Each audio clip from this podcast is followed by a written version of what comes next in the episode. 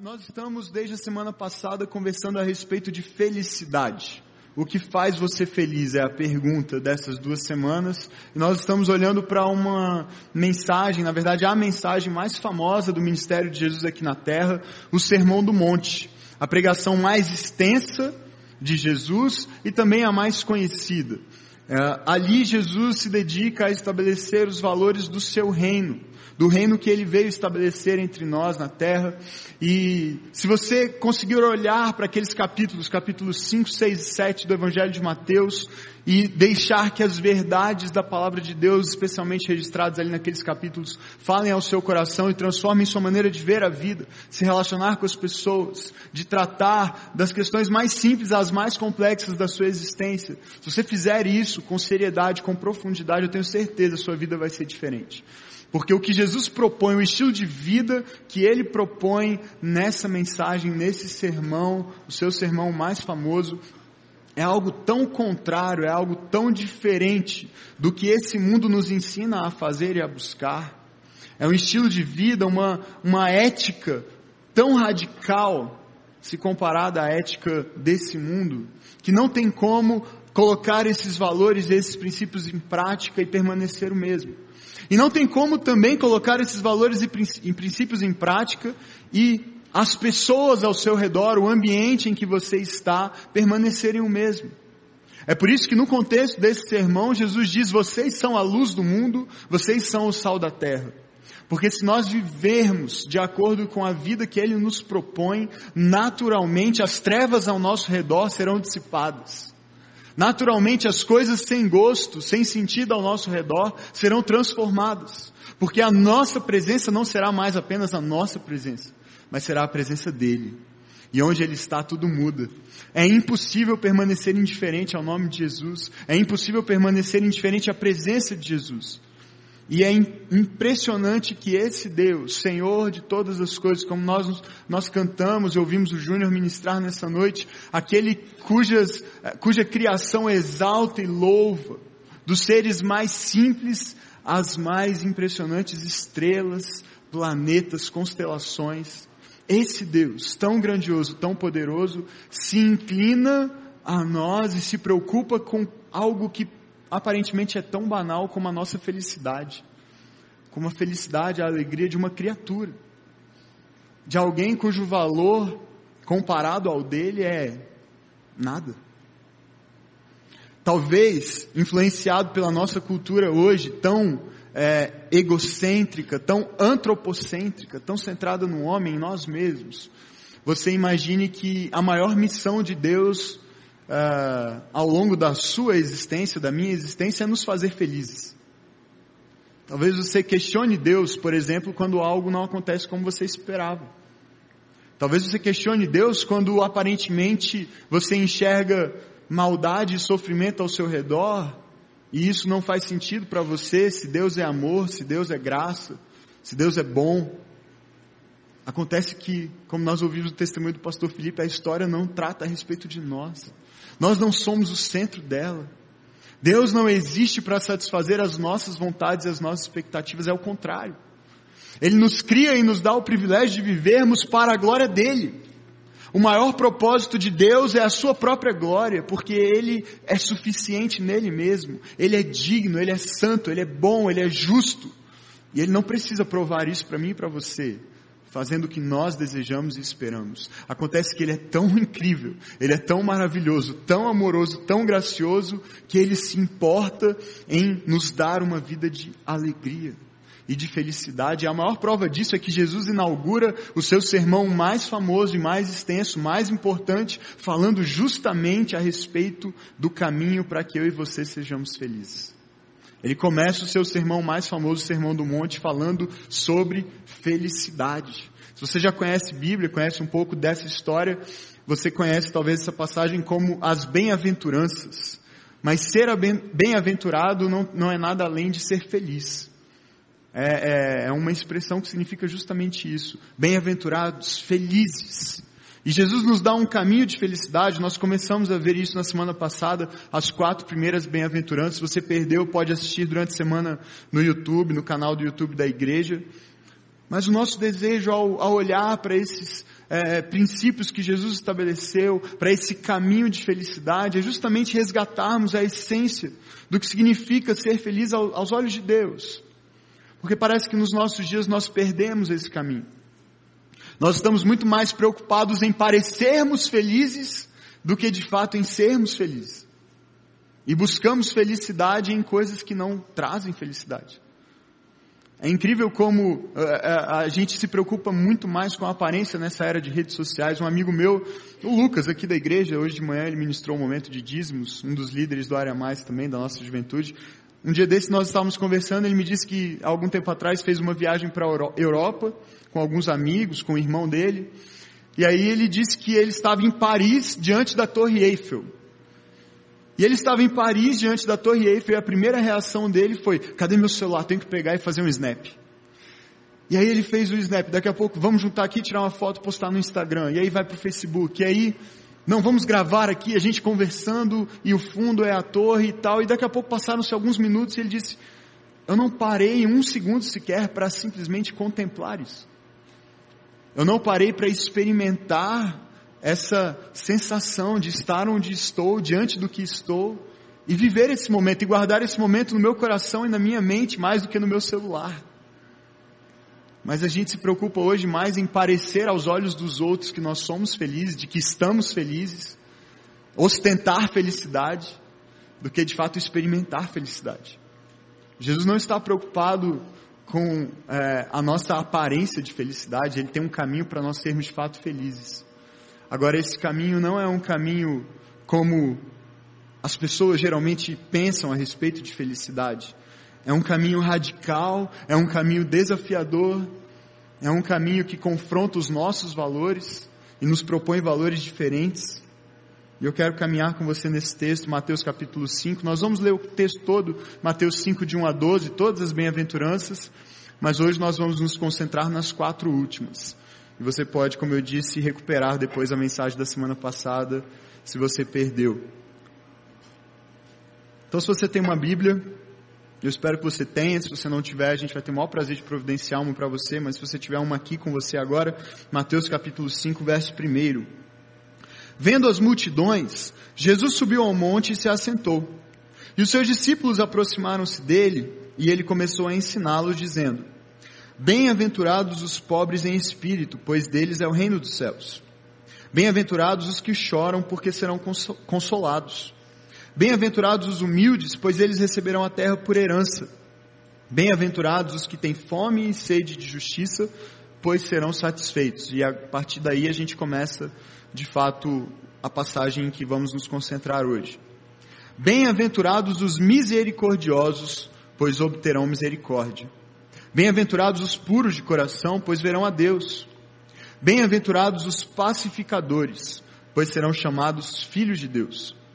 Bem-aventurados os perseguidos por causa da justiça, pois deles é o reino dos céus. Bem-aventurados serão vocês quando por minha causa os insultarem, perseguirem e levantarem todo tipo de calúnia contra vocês.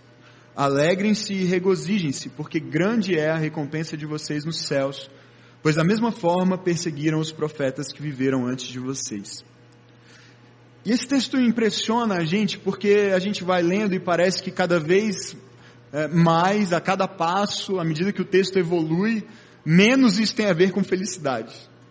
Não é verdade? Você não tem essa sensação? Parece que vai piorando a situação. Eu falando de ser pobre de espírito, já é um negócio que não atrai muito, né? A gente não imagina assim, nossa, meu sonho na vida é ser pobre de espírito. Eu acho que esse é o jeito de eu encontrar a verdadeira felicidade. Depois você vê felizes os que choram, bem-aventurados os que choram, porque eles vão ser consolados. Ok, mas se eu não estivesse chorando, eu não precisava ser consolado. Então qual é a grande vantagem nessa história? Eu não, não tenho intenção de ver a minha vida chorando. Também não me parece algo que motiva a gente, que parece é, um caminho para a felicidade.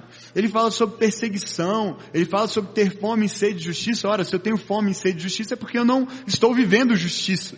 É porque provavelmente eu estou sendo injustiçado ou estou num ambiente de injustiça ao meu redor.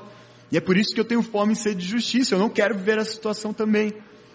Parece que à medida que você vai lendo e culmina no final, nos versos 11 e 12, com Jesus dizendo, olha, vocês vão ser muito felizes quando por minha causa perseguirem vocês, é, é, caluniarem vocês, insultarem vocês, alegrem-se, regozijem-se. E aí você para tudo e diz, Jesus não era um cara muito normal. Esse texto não pode ser sobre felicidade, não faz o menor sentido.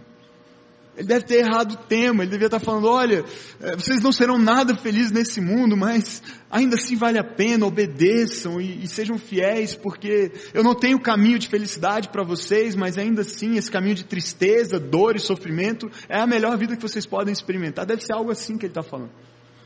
Mas Jesus está de fato falando a respeito de felicidade. Felicidade.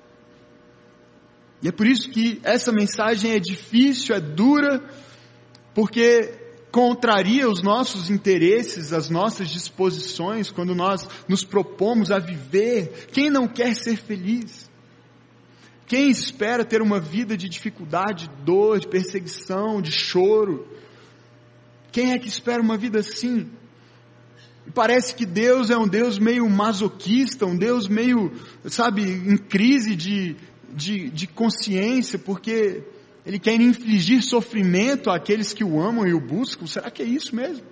Será que é esse o interesse de Deus? É claro que não. Quando Deus cria todas as coisas, cria é, é, tudo e cria o homem e coloca o homem para cuidar de todo o restante da criação, ele olha e vê tudo que ele criou e diz tudo era bom.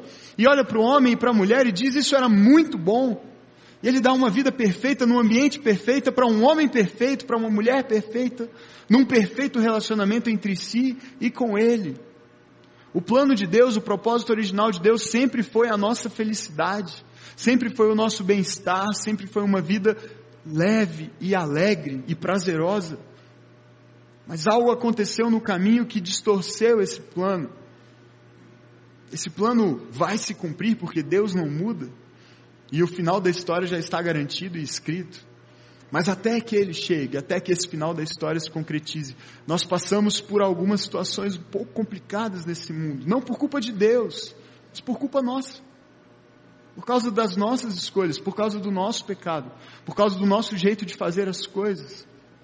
E Deus propõe um caminho de redenção, e Ele propõe um caminho de restauração, que envolve rever os valores desse mundo. E vamos começar então com a quarta, com a quinta bem-aventurança, felizes os misericordiosos, pois obterão misericórdia. E a misericórdia é um desses valores, sabe, que contraria a lógica do mundo.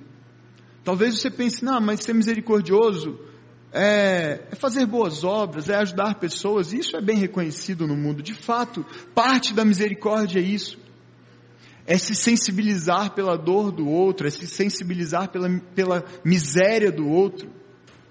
Mas sabe, nós vivemos num mundo também de emoções extremamente superficiais, em que nós podemos ver a dor do outro e até chorar por ela, mas seguir nossa vida como se nada tivesse acontecido instantes depois.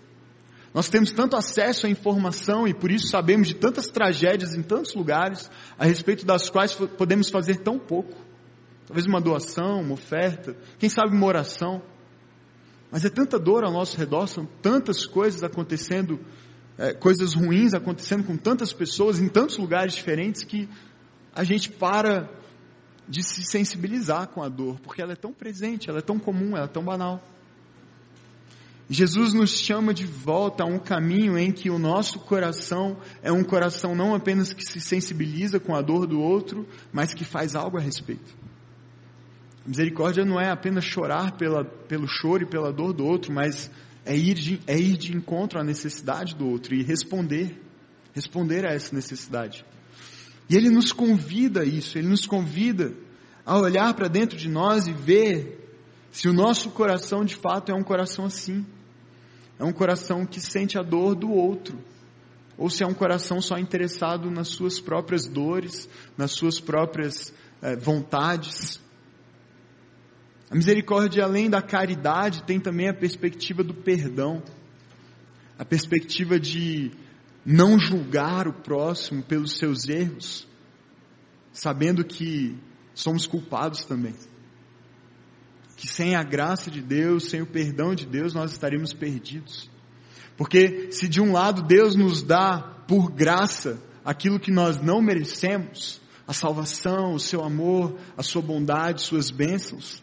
De outro lado, ele nos oferece a sua misericórdia, que significa não nos dar o que nós merecemos, que seria o castigo, que seria a condenação, a punição pelos nossos pecados. Por ser misericordioso, Deus nos poupa de tudo isso por causa do sacrifício de Jesus.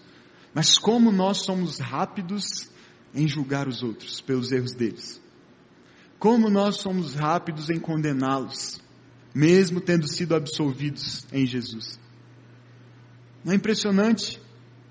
Não é impressionante que o perdão que nós recebemos nós nem sempre estamos dispostos a oferecer? O problema disso é que Jesus disse: se vocês perdoarem os pecados dos outros, os seus pecados serão perdoados, mas se não perdoarem, os seus pecados não serão perdoados. E aí complica. Aí complica para a gente. Porque a gente gosta de ser alvo da misericórdia de Deus, mas nem sempre estamos prontos a sermos misericordiosos com quem nos agride, com quem nos ofende, com quem nos trai, com quem nos machuca. E aí, se eu não estou pronto a ser misericordioso, eu estou também rejeitando a misericórdia de Deus em meu favor. Eu estou afastando a misericórdia de Deus em meu favor. E eu posso te garantir, você ainda vai precisar dela. Eu vou precisar dela muitas vezes na minha vida. Eu não posso freá-la, eu não posso afastá-la por causa da minha falta de misericórdia com o meu próximo. Mas a misericórdia caminha na contramão do mundo de hoje. Entre a igreja primitiva, e lembrando que a misericórdia tem esses do, esses duas, essas duas faces, a caridade e o perdão, os historiadores dizem que entre a igreja primitiva não era incomum alguém ficar de jejum por três ou quatro dias até, para economizar aqueles valores daquelas refeições e então repartir com quem tinha menos. Isso é misericórdia. É ter dois e repartir com quem não tem nenhum. Mas parece que hoje a gente só quer acumular, acumular, acumular e tudo que nós temos ainda é insuficiente diante de tudo que nós queremos ter. Então nós lidamos com Deus como o nosso provedor apenas. Como aquele que tem quase que uma obrigação de nos dar tudo que nós queremos enquanto Ele está nos dando para que nós possamos também dar. Esse é o caráter de Deus, essa é a misericórdia de Deus. E a misericórdia aparece na vida de Jesus muito mais do que nas palavras de Jesus. Jesus falou muito a respeito de misericórdia, por exemplo, nas suas interações com os fariseus.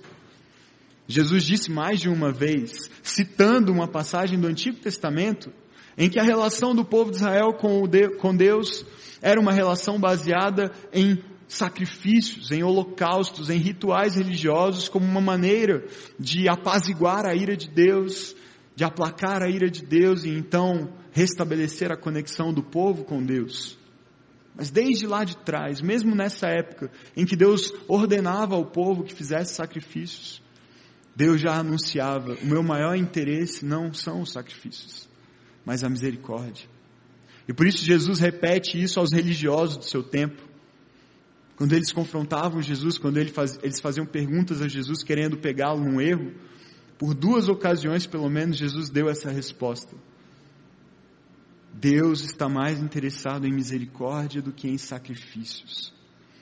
De nada tem valor estar numa igreja, estar numa celebração, frequentar uma igreja, ofertar, quem sabe, dizimar, viver uma vida aparentemente justa e religiosa, sem um coração quebrantado, sem um coração misericordioso. É isso que Jesus está dizendo.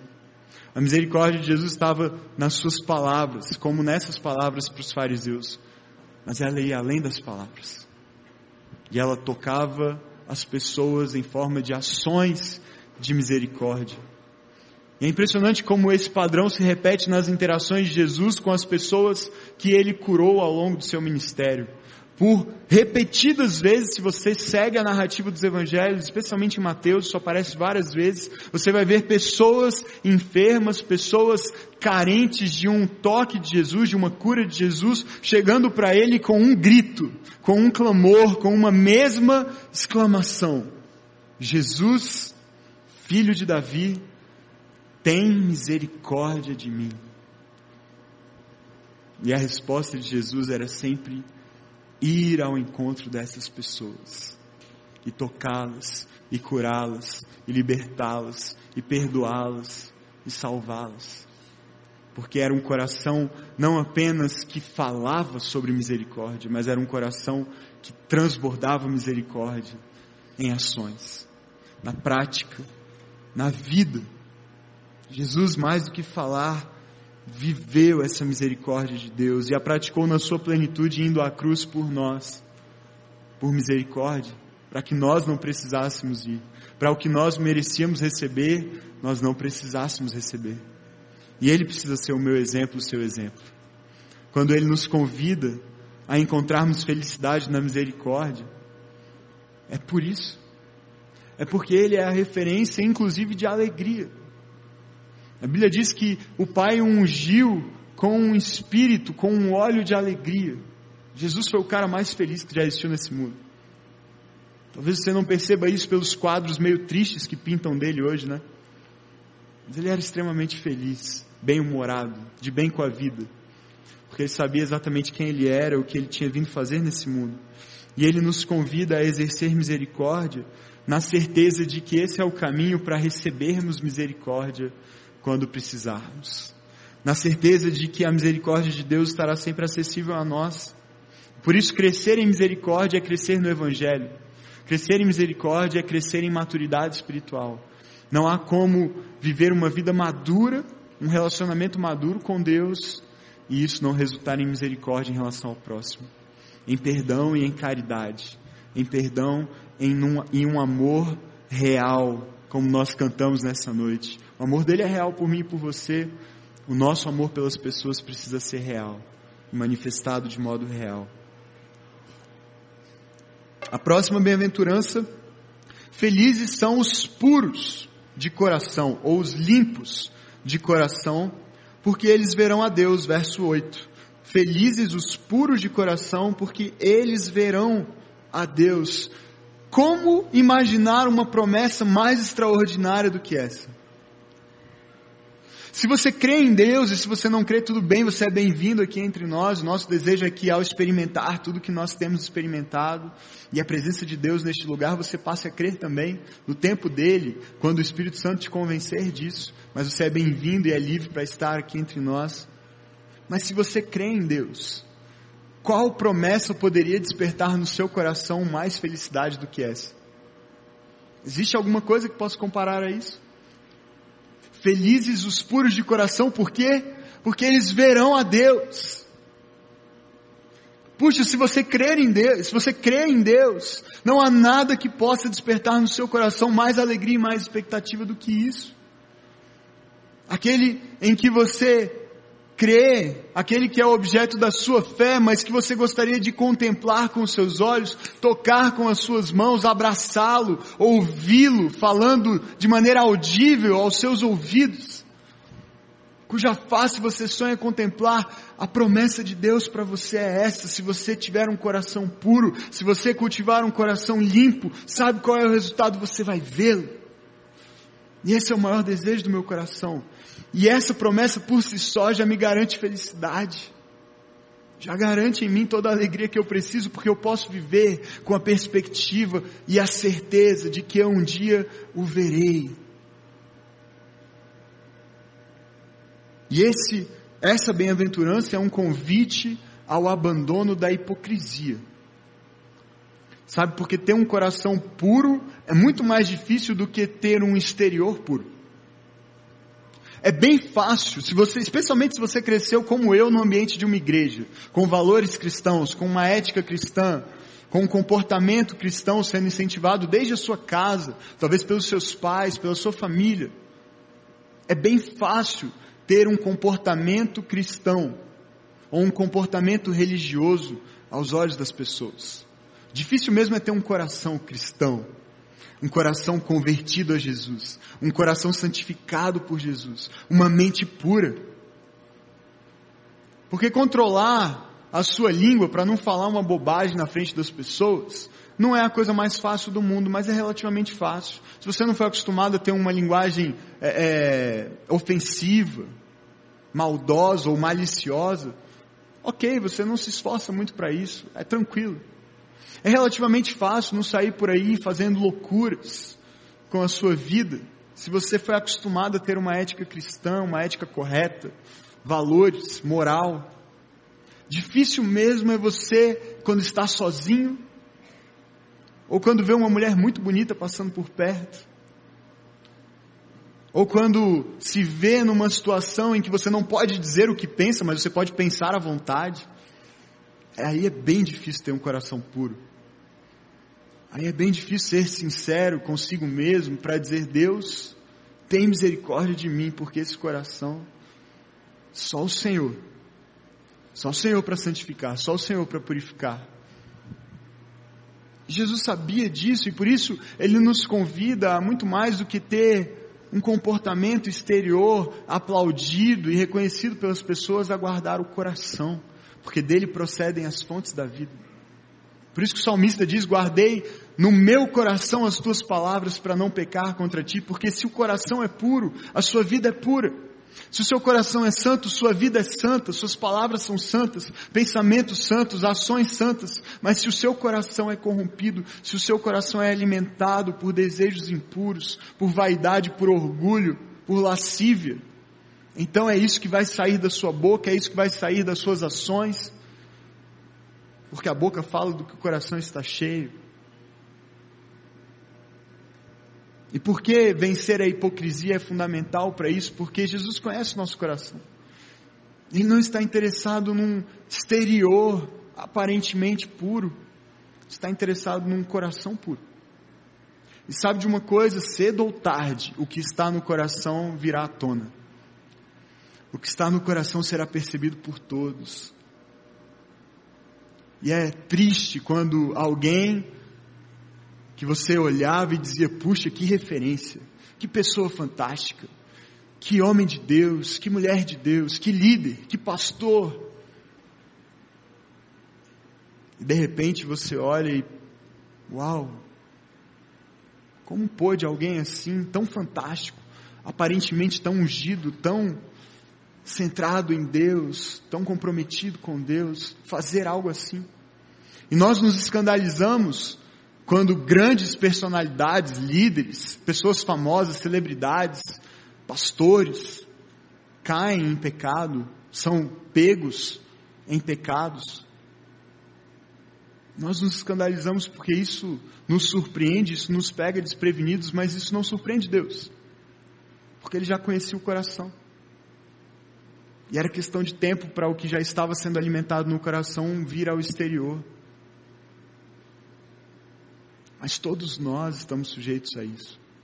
Se o nosso coração não for puro, cedo ou tarde isso se manifestará.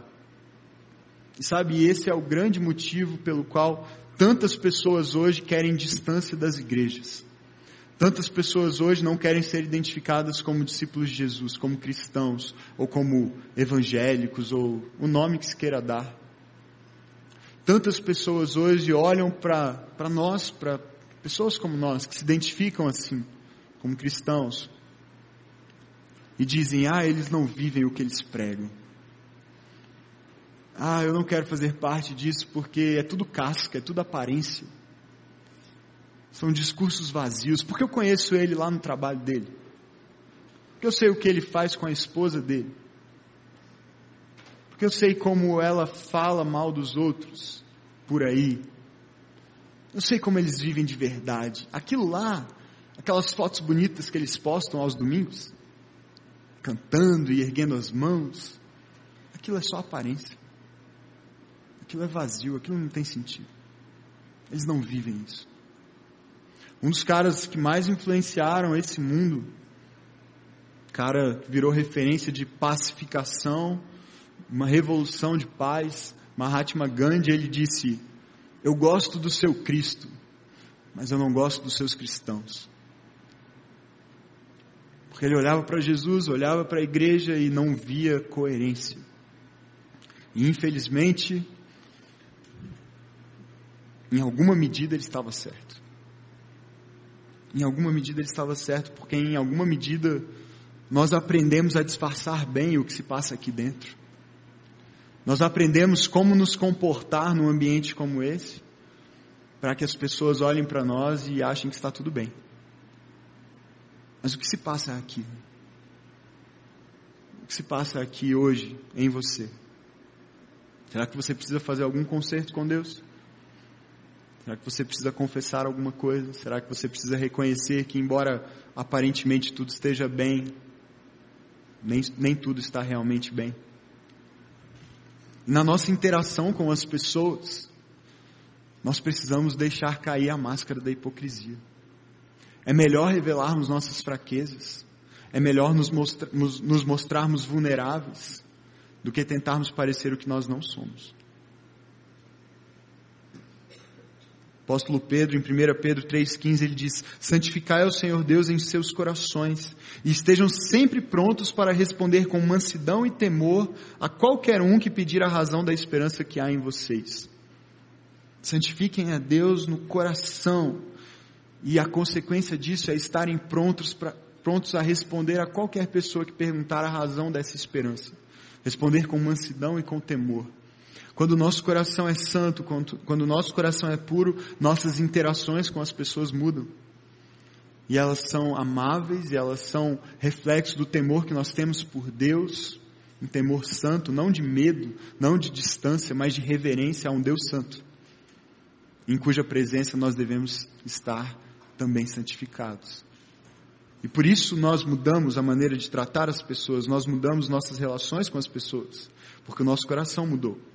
Mas um mero esforço vazio, um mero esforço exterior de parecermos melhores do que somos, não nos faz nada além de hipócritas.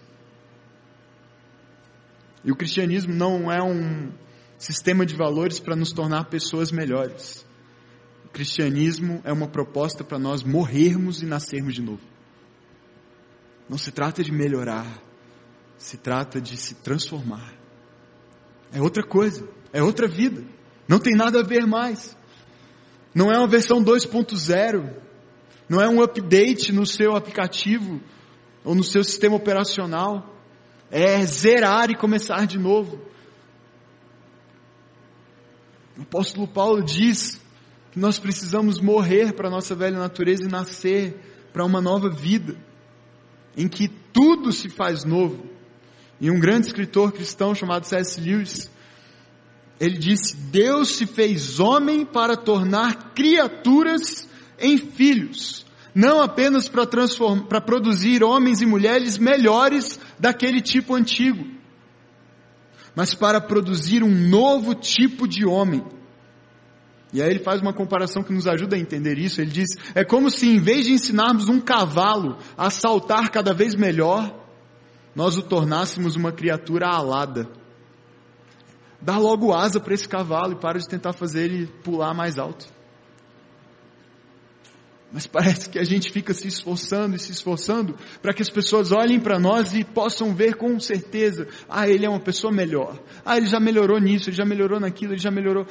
Sim, há um processo de santificação pelo qual todos nós passamos, mas ele precisa começar com uma mudança de natureza, com uma mudança de identidade, com uma morte e um nascimento.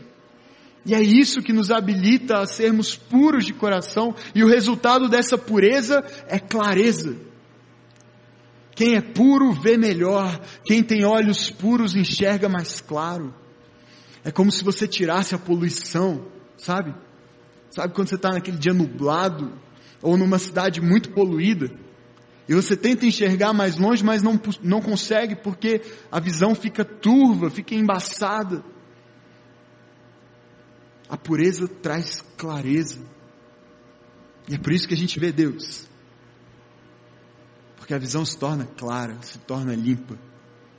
Mas enquanto você está cheio de confusão no seu coração e na sua mente por causa de pecado, não confessado, por causa daquelas coisas que você esconde no fundo do seu coração para ninguém saber, das coisas que você faz quando ninguém vê, ou simplesmente das coisas que você não tem coragem de fazer, mas pensa o tempo todo, e deseja e alimenta no seu coração, a sua visão fica prejudicada.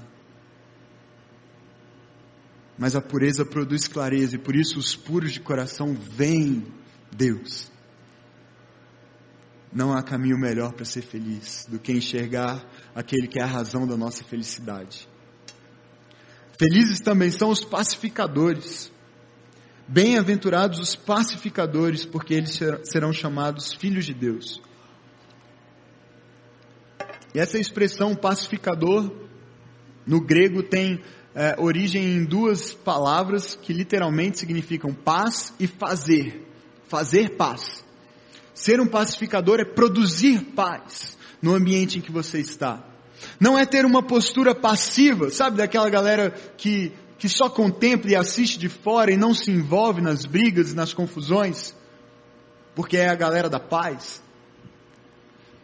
Mas a paz que Jesus propõe não é uma paz, e ser pacificador não é assumir uma postura de simplesmente observar de longe os conflitos, as brigas, os entendimentos, as guerras, mas é de ir ao encontro delas para trazer reconciliação, para trazer conserto, para trazer restauração. Não é uma postura passiva, mas é uma postura ativa de alguém que toma a iniciativa e se esforça para que haja paz. Porque se nós simplesmente contemplarmos, sabe qual vai ser o resultado? Mais guerra, mais confusão, porque essa é a natureza humana. Entregue o homem à sua própria sorte. Já dizia o filósofo muito tempo atrás, o homem é o lobo do homem, ele vai se matar, ele vai se destruir. É ele que se sabota, é ele que se fere. Porque essa é a natureza humana. Mas como discípulos de Jesus, como alguém que escolhe viver o caminho da verdadeira felicidade proposta por Deus, o que Ele espera de nós é que nós hajamos para promover paz. É que nós tomemos a iniciativa para que a paz que não existe passe a existir.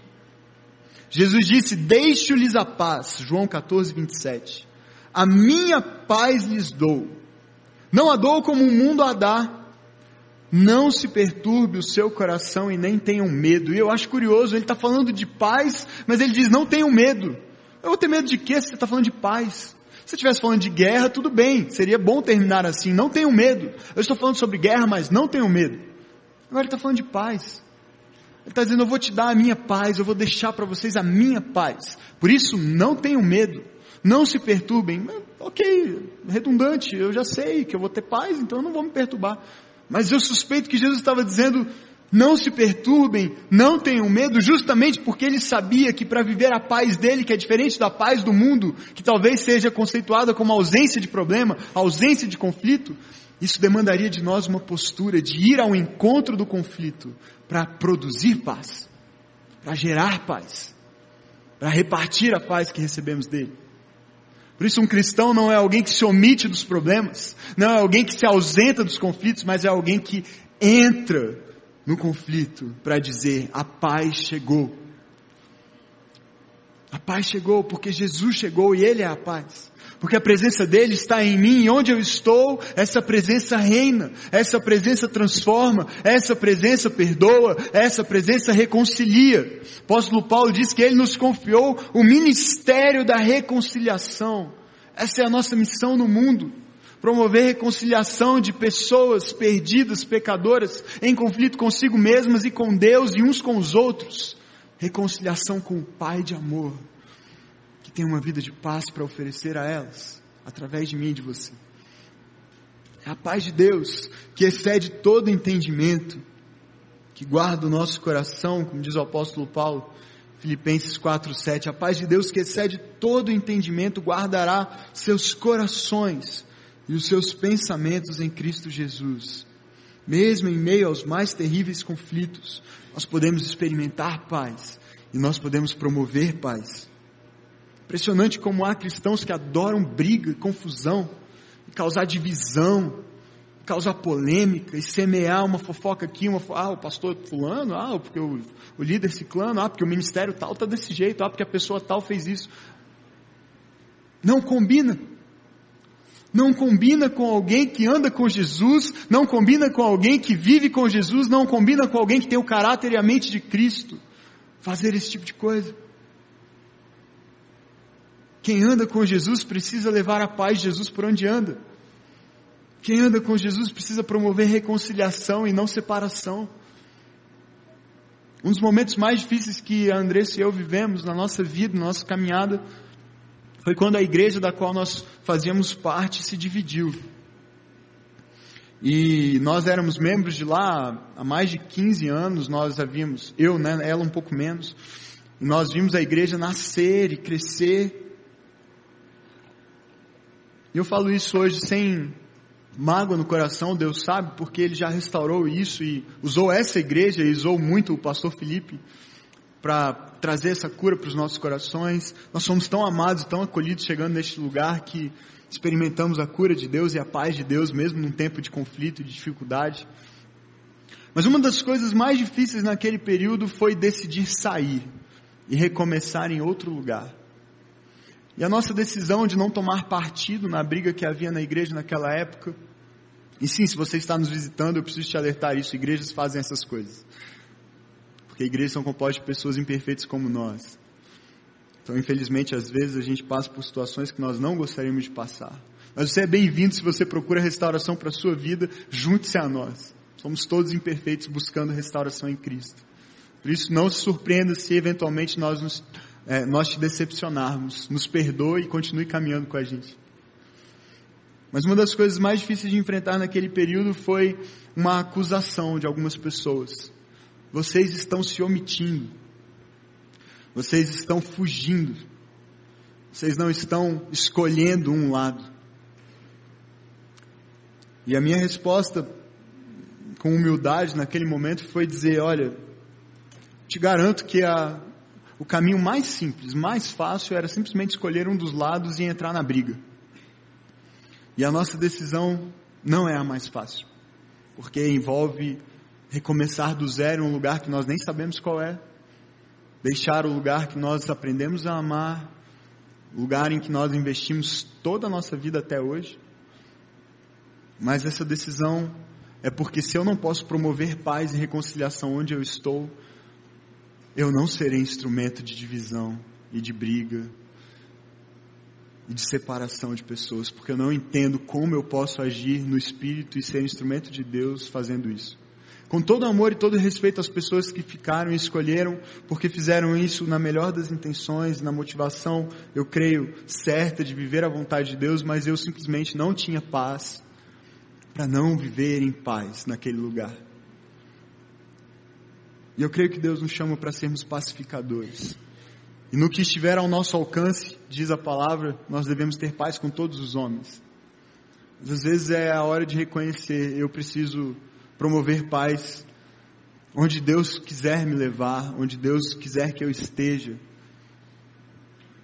Mas eu jamais serei instrumento de confusão. Eu jamais serei instrumento de divisão e de separação pela graça de Deus. Porque não foi para isso que Jesus nos chamou.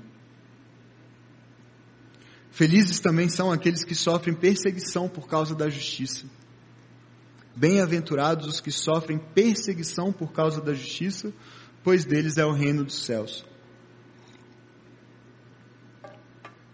E esse talvez é, um, é uma, essa é uma das bem-aventuranças mais difíceis de nós entendermos, porque é uma realidade que parece um pouco distante da nossa realidade, como cristãos hoje aqui em Brasília, no Brasil.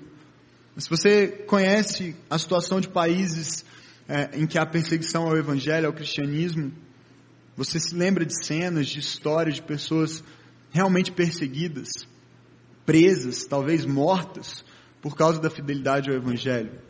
E nós tendemos a, a usar eufemismos aqui, algumas vezes, para aplicar esse texto e esse versículo à nossa realidade. Nós tentamos comparar perseguições que nós sofremos, pequenas, às vezes, piadinhas, pequenas risadas, pelo fato de sermos servos de Jesus, talvez algum tipo de brincadeira que pessoas fazem com você no seu ambiente de trabalho, talvez um desfavorecimento no seu ambiente profissional, pelo fato de ser um cristão, pelo fato de se negar a fazer certas coisas que outros topam fazer. E sim, são algumas pequenas perseguições, mas de fato há pessoas morrendo por causa do, do nome de Jesus. Há irmãos nossos sendo perseguidos, literalmente perseguidos, presos, mortos eu faço parte de uma rede de pastores de jovens do Brasil todo e a gente tem a oportunidade de ter contato com pastores de jovens também espalhados pelo mundo e ouvir histórias do que está acontecendo com o cristianismo ao redor do mundo e eu sempre ouço histórias que mexem muito comigo em países onde há uma efetiva, uma real perseguição ao Evangelho. E uma das histórias que mais me marcou e mais mexeu comigo foi a história de dois jovens no Egito. E, e no Egito, dois jovens é, de cerca de 19, 20 anos se converteram ao cristianismo. Mas essa relação com a família e com as pessoas é muito complicada num contexto islâmico. E então, o pastor daquela pequena igreja e daqueles dois jovens disse para eles: Olha, para vocês serem batizados, agora que vocês querem ser cristãos, vocês precisam ir para a família de vocês e contar para eles que vocês se converteram e que vocês agora vão seguir a Jesus. E uma menina, era uma, uma moça e um rapaz, a moça disse: Ok, eu vou fazer isso. O rapaz disse: Eu não estou pronto para fazer isso. O pastor disse: Então você não será batizado. E no dia em que você estiver pronto para dar esse passo, você volta e a gente conversa para você ser batizado. Porque se você não está pronto a confessar o nome de Jesus publicamente, você não pode ser batizado. E ele continuou frequentando a igreja, não foi batizado, esperando o tempo certo. Aquela moça voltou para sua casa, contou para sua família que ela havia sido tocada pelo amor de Jesus, havia conhecido Jesus, entregado sua vida a Jesus e que a partir daquele dia ela seria cristã. E a reação da sua mãe foi empurrá-la da janela do apartamento do nono andar e aquela jovem faleceu. Aquele rapaz que não teve coragem de contar para os pais da sua decisão, passou mais um ano inteiro frequentando aquela igreja. E ele continuou ouvindo sobre Jesus, ouvindo sobre Jesus, ouvindo sobre Jesus. Um ano depois ele disse para o pastor: Eu estou pronto para contar para os meus pais a decisão. Ele disse: Vá, faça isso, depois você será batizado. E ele foi para casa, e ele chamou o pai dele para conversar e ele disse: Pai, eu preciso te contar uma coisa. Já faz algum tempo que eu estou frequentando uma igreja cristã, e já faz algum tempo que eu decidi entregar minha vida para Jesus. Eu não vou seguir mais o islamismo, eu agora sou um cristão. E ele esperava uma reação parecida com a daquela jovem, do pai dele, com a, a reação da mãe daquela jovem por parte do pai dele. Que o agredisse, talvez tentasse matá-lo, que o expulsasse de casa pelo menos.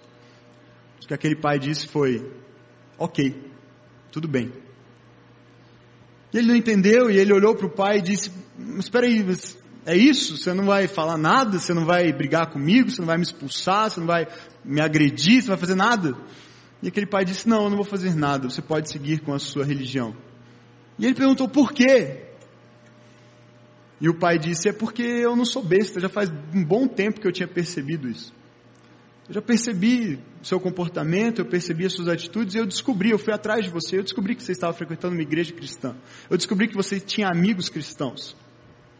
E desde que eu descobri isso, cerca de um ano atrás, eu coloco veneno na sua comida para você morrer. Mas faz um ano que você come comida envenenada e não morre. Então hoje eu, eu decidi desistir de me contrapor ao seu Deus. Você pode segui-lo em paz. Essa é a vida que hoje, século 21, pessoas que decidiram seguir a Jesus têm vivido. Essas são as experiências reais que jovens como eu, como muitos de nós, pessoas como eu e você têm vivido, por amor a Jesus. E sabe o que ele promete?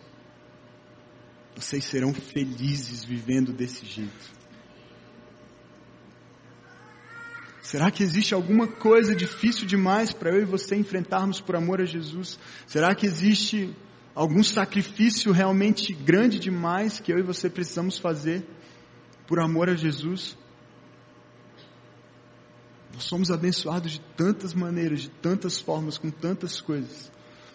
E Ele nos convida a uma vida, sim, de renúncia, sim, de muitas vezes ir contra a cultura, muitas vezes ir na contramão do mundo, na contramão da sociedade, de negar a si mesmo e tomar a sua cruz e segui-lo, de olhar para o próximo, de servir ao próximo, de ser misericordioso, de repartir o que se tem, de ser um pacificador, de às vezes ser humilhado por causa da justiça. Mas será que há alguma coisa difícil demais que eu e você possamos fazer ou precisemos fazer por amor a Jesus, da qual ele não seja digno? porque há uma promessa: aquele que não poupou o seu próprio filho, porventura não nos dará juntamente com ele e de graça todas as outras coisas que nós precisamos. A nossa felicidade precisa ser Ele. A razão da nossa alegria precisa estar nele. Se Ele for a sua alegria, se Ele for a razão da sua felicidade, nada que aconteça ao seu redor poderá tirá-la. Nem mesmo a morte. Nada. Eu quero essa alegria para minha vida. Eu não quero uma vida aparentemente boa. Eu não quero uma vida com muitas curtidas. Eu quero uma vida feliz, porque eu sei quem é o meu redentor. Eu sei quem é o autor e consumador da minha fé. Eu sei de onde eu vim e para onde eu estou indo. E o meu ponto de partida, o meu ponto de chegada é o mesmo, é Jesus Cristo.